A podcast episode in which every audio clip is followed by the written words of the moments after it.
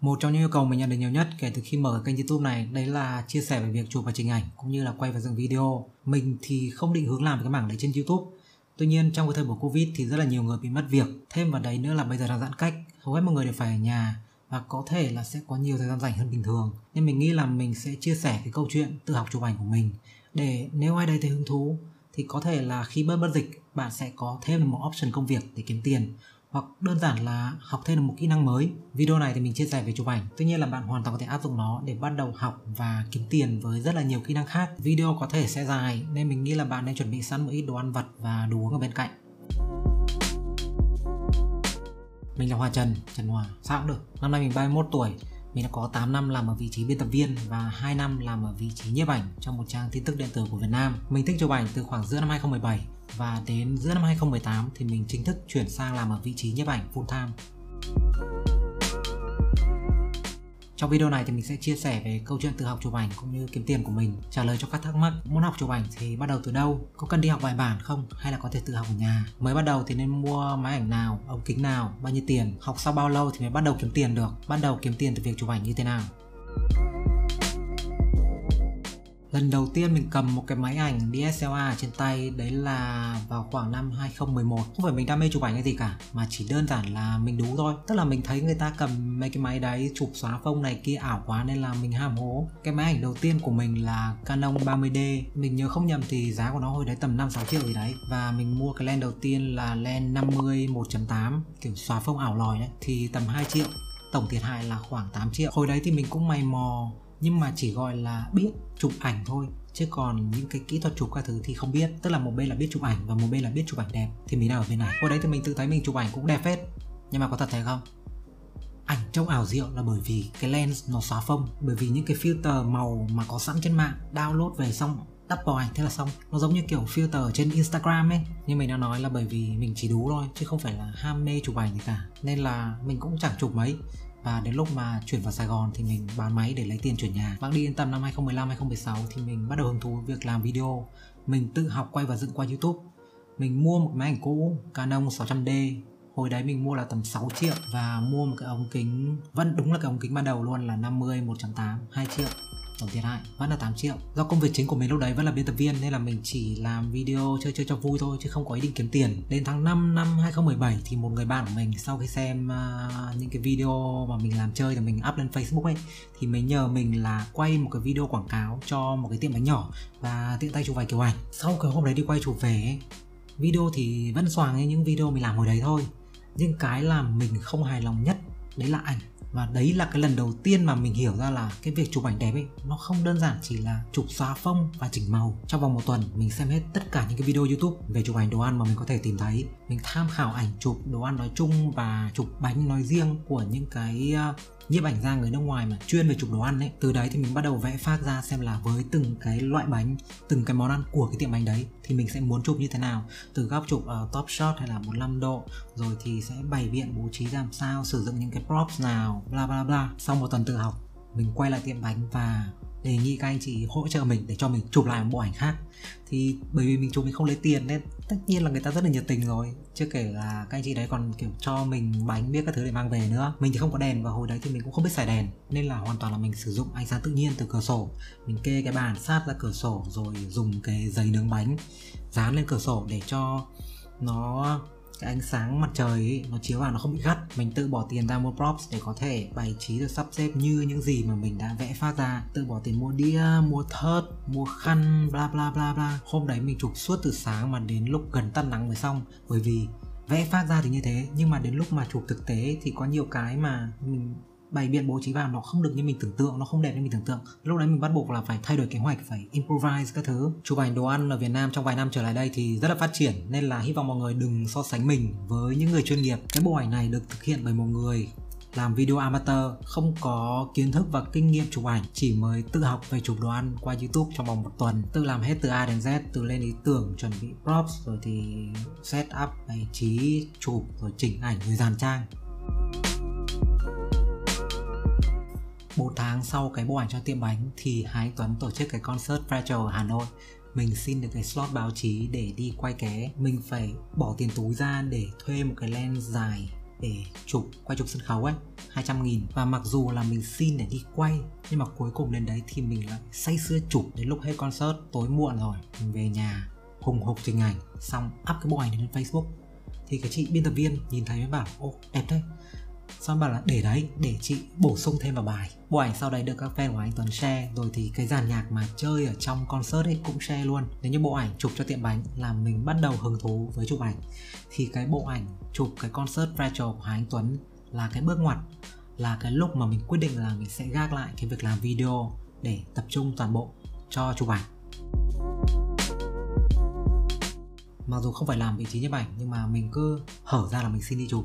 Mình đi chụp nhiều đến mức mà sếp mình lúc đấy phải order các mục là không mục nào book mình đi chụp nữa. Để mình tập trung vào cái công việc biên tập viên của mình. Đến giữa năm 2018 công ty mình cắt giảm nhân sự. Thì mình biết là mình đã không làm tốt cái vai trò biên tập viên của mình. Một thời gian cũng khá là dài rồi. Nên là mình viết mail xin nghỉ thay vì là chờ bị cho nghỉ. Nhưng mà sếp mình lúc đấy thì đã quyết định là điều chuyển mình sang vị trí nhiếp ảnh thay vì là cho nghỉ. Mặc dù là có rất là nhiều cái mà mình không thể đồng tình với sếp cũ của mình và mình cảm thấy là cần phải lên tiếng. Nhưng mà cần rạch ròi việc nào ra việc đấy. Những cái gì tốt mà người ta đã làm cho mình thì mình vẫn luôn ghi nhớ và cảm thấy biết ơn. Và đấy là cái bước ngoặt thứ ba trong cái sự nghiệp chụp ảnh của mình. Có thể bạn đã nghe về cái lý thuyết 10.000 giờ học tập rèn luyện để có thể trở thành chuyên gia trong bất kỳ lĩnh vực nào. Mình thì chắc chắn còn rất rất là xa cái mức gọi là chuyên gia. Mình còn không dám nhận mình là nhiếp ảnh gia mà. Mình thấy cái từ đấy nó quá là nặng nề và to tát. Mặc dù mình chỉ làm ở vị trí nhiếp ảnh cho cha team bên công ty cũ đúng 2 năm, không phải là một thời gian dài. Công việc cũng có nhiều vấn đề nhưng mà mình đã học được rất là nhiều. Có thể nói là trong 2 năm làm ở vị trí nhiếp ảnh, mình còn học được nhiều hơn cả 8 năm làm ở vị trí biên tập viên cộng lại. Vì sao là như thế? Khi làm ở cái vị trí nhiếp ảnh thì mình được yêu cầu chụp về đủ mọi thứ trên đời. Chụp chân dung, chụp phong cảnh, chụp phố xá, chụp sự kiện, chụp phóng sự, chụp cưới, chụp kiến trúc nội thất, chụp quảng cáo cho các nhãn hàng, vân vân vân. Trang tin đăng những nội dung gì thì gần như là mình chụp bằng đấy nội dung. Với một người mới học chụp ảnh như mình lúc đấy thì đấy là một điều tốt bởi vì mình được trải nghiệm, chụp rất là nhiều nội dung khác nhau. Và sau một thời gian mình sẽ biết được là mình thích chụp những cái gì và mình không thích chụp những cái gì. Biết được cái thế mạnh của bản thân là gì. Thứ hai, đấy là khối lượng công việc rất là lớn. Ban đầu thì có hai như bảy nhưng mà sau một thời gian chỉ còn lại một mình mình ôm hết toàn bộ cái mảng ảnh đời sống và giải trí trong Sài Gòn. Nên là có những ngày mà mình chạy suốt từ sáng đến tối chụp 4 năm bộ ảnh khác nhau, xong về đến nhà là ngồi hùng hục chỉnh ảnh.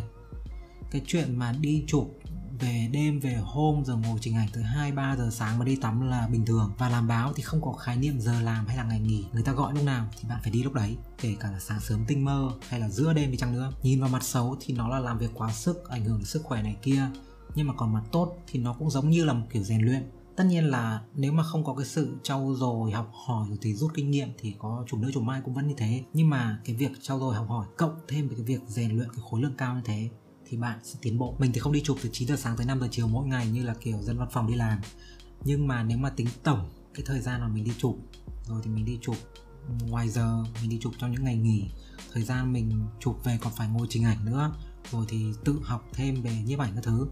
Thì hai năm cũng tương đương với 5.000 giờ rồi trình độ của mình thì tất nhiên là còn rất là xa cái mức chuyên gia, nhưng mà ít nhất là nó đã có thể mang lại cho mình một cái mức thu nhập khá hay là dư giả so với cái mức chi tiêu hiện tại của mình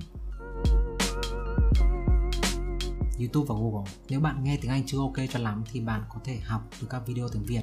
Bây giờ mình thấy là trên YouTube cũng rất là nhiều video tiếng Việt mà dạy về chụp ảnh rồi trình ảnh. Nhưng nếu có thể thì mình recommend các bạn là nên học từ những cái nguồn tiếng Anh bởi vì sao? Bởi vì nó sẽ đa dạng và phong phú hơn rất rất là nhiều. Cái đầu tiên bạn cần học đây là học cách sử dụng máy ảnh. Và bạn không cần phải biết tất cả những cái nút trên máy ảnh nó có chức năng gì, không cần phải biết hết những cái menu của máy ảnh nó sử dụng để làm gì. Mình cũng đâu có biết hết đâu. Mình chỉ biết cái nào mà mình hay xài nhất thôi.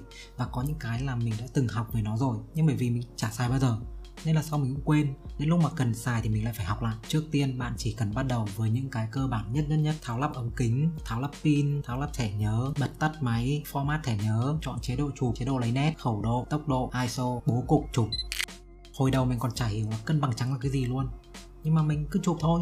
Bởi vì bạn không cần biết cân bằng trắng là cái gì thì bạn vẫn chụp được ảnh. Phải mãi về sau này khi mà mình bắt đầu hiểu hơn về màu sắc ấy thì mình mới hiểu là ờ cái cân bằng trắng nó sinh ra để làm gì? Hay nói cách khác là ban đầu bạn hãy học từ những cái đơn giản nhất đi đã để có thể chụp ra được một cái ảnh đi đã.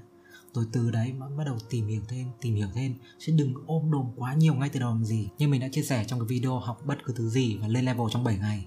Nếu bạn không biết bắt đầu từ đâu thì bạn cứ bắt đầu từ bất cứ đâu. Rồi dần dần cái con đường bạn cần đi nó sẽ sáng tỏ. Mình học chụp ảnh thì không có bài bản gì cả mình nhớ là hồi đầu mình bắt đầu học chụp ảnh bằng việc đao cái quyển hướng dẫn sử dụng cái máy ảnh ấy, cái máy ảnh đầu tiên của mình ấy, cái Canon 30D ấy, rồi ngồi đọc.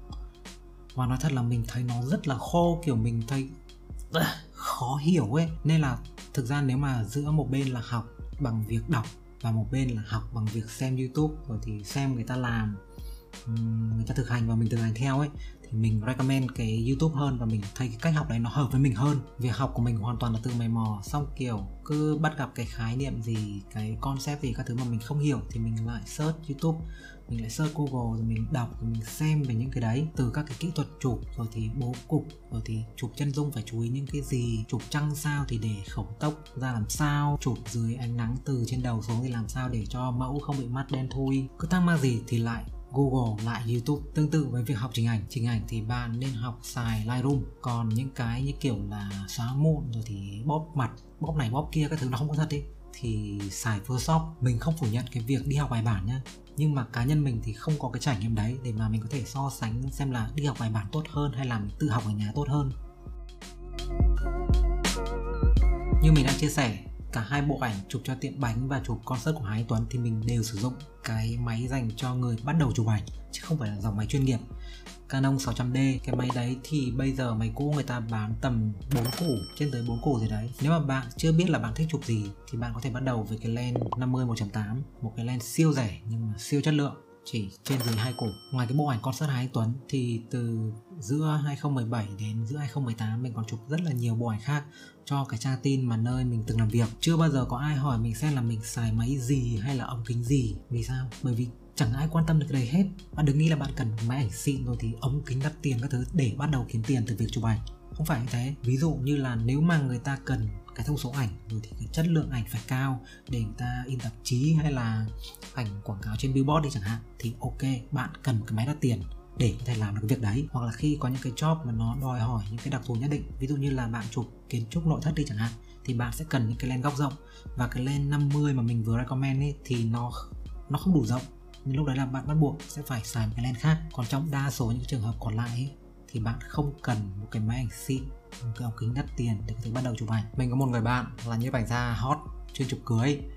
Giá thì luôn cao hơn thị trường, nhưng mà lúc nào cũng đắt khách bởi vì chụp đẹp. Nhưng mà bạn mình ấy là chỉ toàn xài máy ảnh cũ, ống kính cũ thôi. Mà ống kính cũng không thèm mua những cái kiểu đời cao rồi thì đời về sau ấy. Ở ngoài kia người ta cứ tập trung, người ta đổ tiền, người ta mua những cái lens à, ba, bốn chục triệu thì ông này ông mới thấy là ờ, việc gì tôi phải như thế? Tôi xài lên 10 triệu là tôi thấy ngon lành rồi đủ xài rồi chụp đẹp rồi. Hay như là ngoài nội này mình có một thằng em mà nó chụp sự kiện mình đánh giá là rất là đẹp. Bạn biết sao không? trên thị trường ấy bán vô số các cái loại tảng sáng. Tức là những cái mà bạn lắp lên trên cái uh, cái flash ấy để cho làm dịu cái ánh sáng đánh ra nó không bị gắt đấy, nào là tai gấu rồi nào là cái này kia có cả cái bộ tản sáng riêng rất là phức tạp. Nhiều khi là bỏ cả đống tiền ra để mua cái tản sáng luôn ấy. Mấy triệu mấy triệu mấy triệu ấy. Còn nó ấy nó xài cái cục nhựa mà được tặng kèm lúc mà mua flash luôn ấy cái cục nhựa hai chục nghìn à. Nó chỉ xài cái này thôi mà ảnh nó chụp sự kiện ấy chụp flash ấy đẹp hơn ối người luôn ấy. Mình kể hai câu chuyện về hai người bạn của mình để bạn hiểu là quan trọng là ở cái người chụp chứ không phải là ở thiết bị, chỉ với cái combo mà mình nêu ở trên ấy, cái Canon 600D và cái ống 50 1.8 ấy là bạn cũng có thể bắt đầu kiếm tiền chụp vô số nội dung rồi. Cứ chụp đi cho lên tay rồi sau này nâng cấp thiết bị sau. Nếu để học kiến thức cơ bản thì bạn hoàn toàn có thể tự học trong vòng một tuần. Nhưng bạn sẽ cần nhiều thời gian hơn để, một, thực hành và thứ hai là rèn luyện mắt. Lý thuyết và thực hành thì cách rất là xa nhau, nên bạn bắt buộc phải thực hành. Nhưng mà bây giờ đang chốt chân ở nhà thì thực hành kiểu gì? Chỉ cần lên youtube search quarantine photoshoot hay là at home photoshoot là sẽ ra một đống ideas bạn không cần ra đường để có thể bắt đầu học chụp ảnh.